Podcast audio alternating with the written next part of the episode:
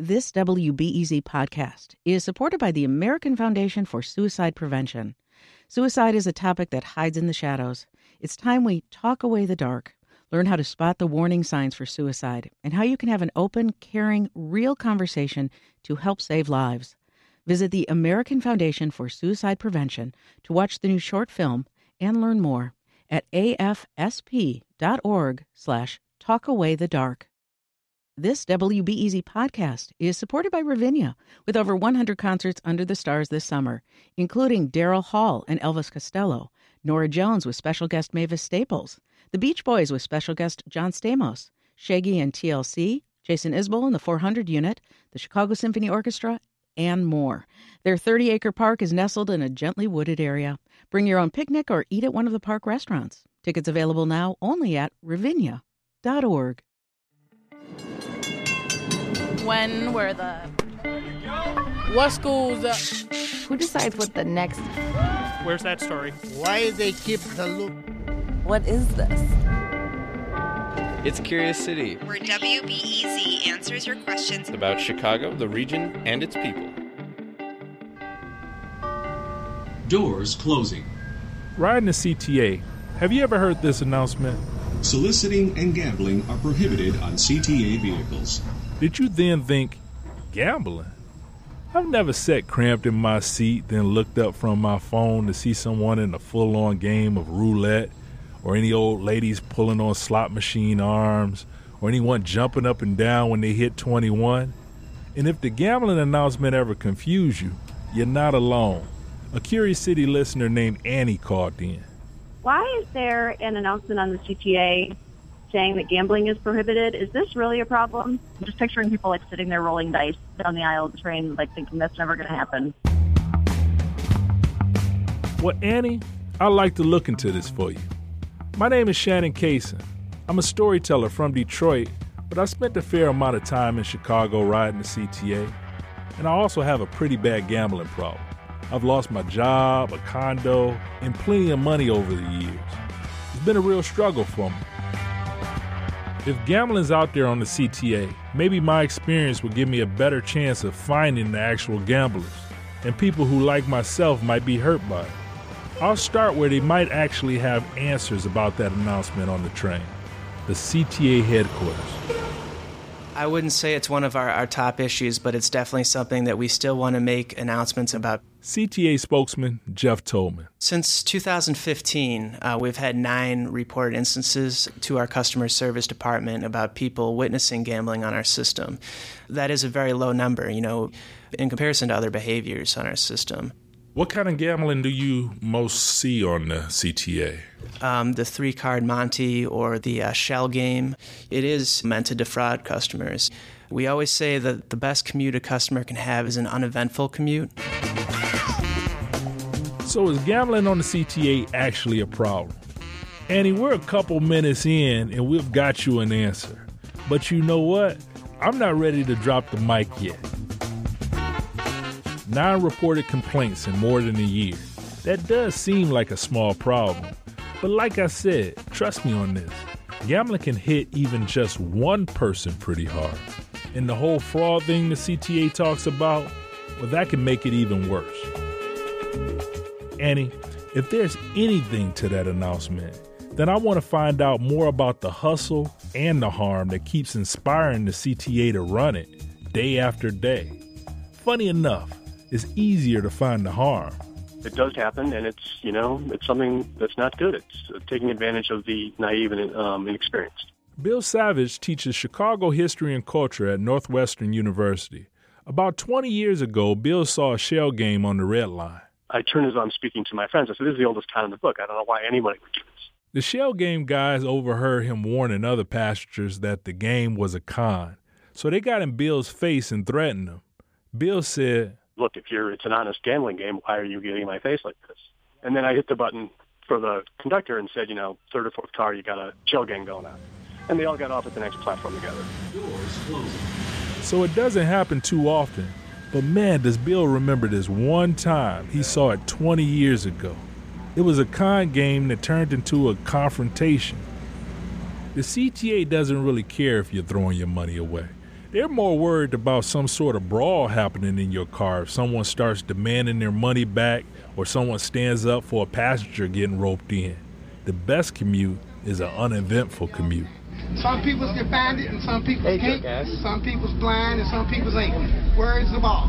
This is some cell phone footage I found on YouTube of a shell game guy on the C T A.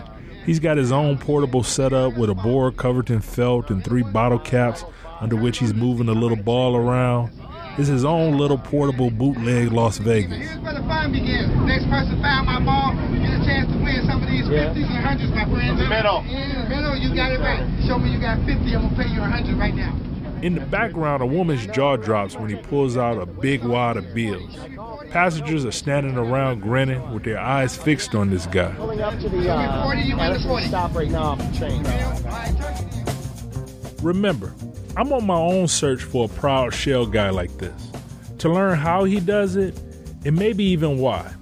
But the problem is, this video is nine years old. I'm not sure if he's the last of the Red Line Hustlers. I'm making this guy my own personal white whale, and these are my leads. The video was taken on the Red Line around the Addison stop. Some people on Twitter posted that they spotted him pretty recently and that he hangs around when the L is busy. We're on the Red Line. We're at the Addison stop. It's a Cubs game going on right now. It's early afternoon. This is prime time for if we're going to see somebody doing some gambling on the train. This is the time to do it. If we don't find anyone, we're still going to talk to some people. Have you ever seen any gambling uh, on the long, train? On a train once, a long, long time ago. Yeah, I've seen those, but mostly on the streets. I ain't seen no gambling on the train, not since they changed it around.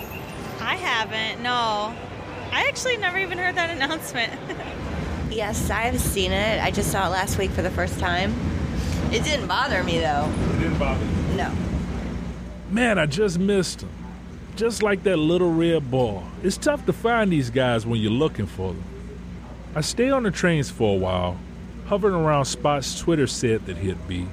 I tell you, I don't want this to be a complete bust, so I hedge my bets a little. If I can't find the hustler, I have the next best thing. A guy up the Red Line in Rogers Park. He knows shell game hustlers and the mechanics of the game. My name is Kevin McGrady. I'm a graphic designer, magician, and part-time raconteur. Kevin grew up fascinated by con games. And unlike the average C T A rider who never sees any gambling, for years Kevin actively searched for them. I really became fairly obsessed with just kind of like keeping an eye out for them. I probably once tried to follow them for about four or five hours. What Kevin is going to explain is when you're watching a shell game, that part of your brain that lights up that says that you can win, that part of your brain is wrong. In his years of watching it on the trains, Kevin began to see the same person winning. And this is the most important part. You're not just playing one person. The whole idea of it is that you'll have the person that's won some money, so you've seen that person win money. That person is in on it. So that person is there to try and make it seem like a legitimate game. The people you see win who are in cahoots with the shell guy are called shills. S H I L L S. Not shells, shills. And if that wasn't fair enough, when the shells start moving, the shell guy has already palmed the ball. It's not under any of the shells. As soon as he moves it, it's out of there. And now he has it. And he can put it under any shell that he wants to. You're never going to win, basically. Over the years, Kevin saw plenty of people lose. Normally, it would be like twenty or thirty bucks. But I did see, like, probably a DePaul kid lose about two hundred fifty bucks. He kept betting, you know, until finally the guy's like, well, I got to go. And he got off the train, you know. Like, I've got taken once on the three-card mm-hmm. game. I was young, and I saw it, and I saw somebody win. And I'm seeing it, and I'm like, man, I, I could use an extra fifty. And the guy had the card bent almost. Oh, right. Where you could see a bend mark, and I'm like, you don't even see it. It's a bend mark. You you saying, oh, yeah, with the bend mark. What's that about? What's What do you know about that bend mark? That has been put in there for a reason. He might bend the corner his own self. And then when you go to bet, the guy is basically through some really good sleight of hand, has taken the bend out of the one card and has put it in the losing card. That's how they got me. Yeah, so that's how, and I just went away shaking my head. But that never got me again. After finally figuring out how that guy got my fifty bucks, I head home kicking myself for being such a dummy back then. I didn't find any hustlers. And out of all the people I talked to today, no one else admitted that they got taken. But while I wait for my train home, I see this guy on the platform. You already take a gamble about riding C T A, period. All right, all right. Real, have you ever lost money on them three-car Monte or any of those games? I sure have, and I can recall. I, this is a vivid situation. I'll never forget it. Getting ready for my eighth grade graduation. I got thirty-five dollars in my pocket. So I get to Roosevelt and Halsted. I'm sitting back, I'm watching the guy do the three-card Molly routine, and I'm saying to myself, I got him, I got him, I got him. And he got me. And do you know, that was the longest ride home from C T A in my life. And ever since then, never gambled again a day in my life. So I'd like to say thank you to the young man who played three-card Molly that day. Your routine taught me a lesson, and to this day, that lesson still stands. I don't gamble. Man, I wish I would have had that revelation when I was a kid. This guy only lost thirty-five dollars in his life. I've lost thousands.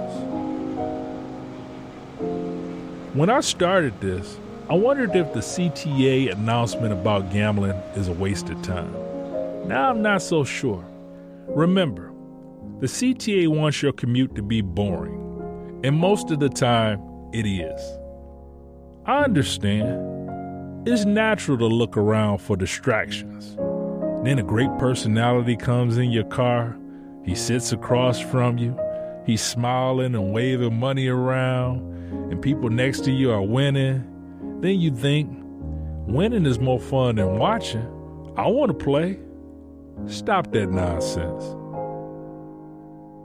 If you don't listen to the C T A's gambling announcement, then listen to Shannon Cason's public service announcement.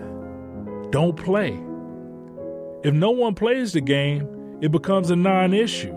And when that sinks in, the C T A won't need to make those announcements anymore. Reporting for this story came from Colin McNulty and me, Shannon Cason. Support for Curious City comes from the Doris and Howard Conant Fund for Journalism.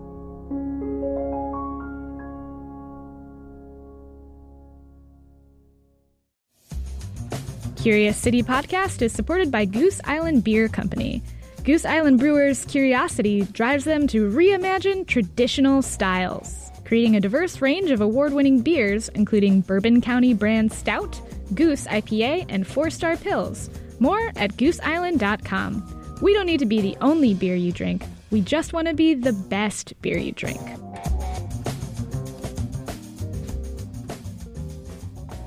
Next time on Curious City... It's nineteen ninety-two, and water is flooding the Merchandise Mart. They think it's coming from a water main, but then... Hey, there's fish in this water. That's when this guy figured out what was really happening. I'm looking at the Kinzie Street Bridge, and below I see what looks like the world's largest drain. Somebody ought to wake the mayor up. That's next time on W B E Z's Curious City.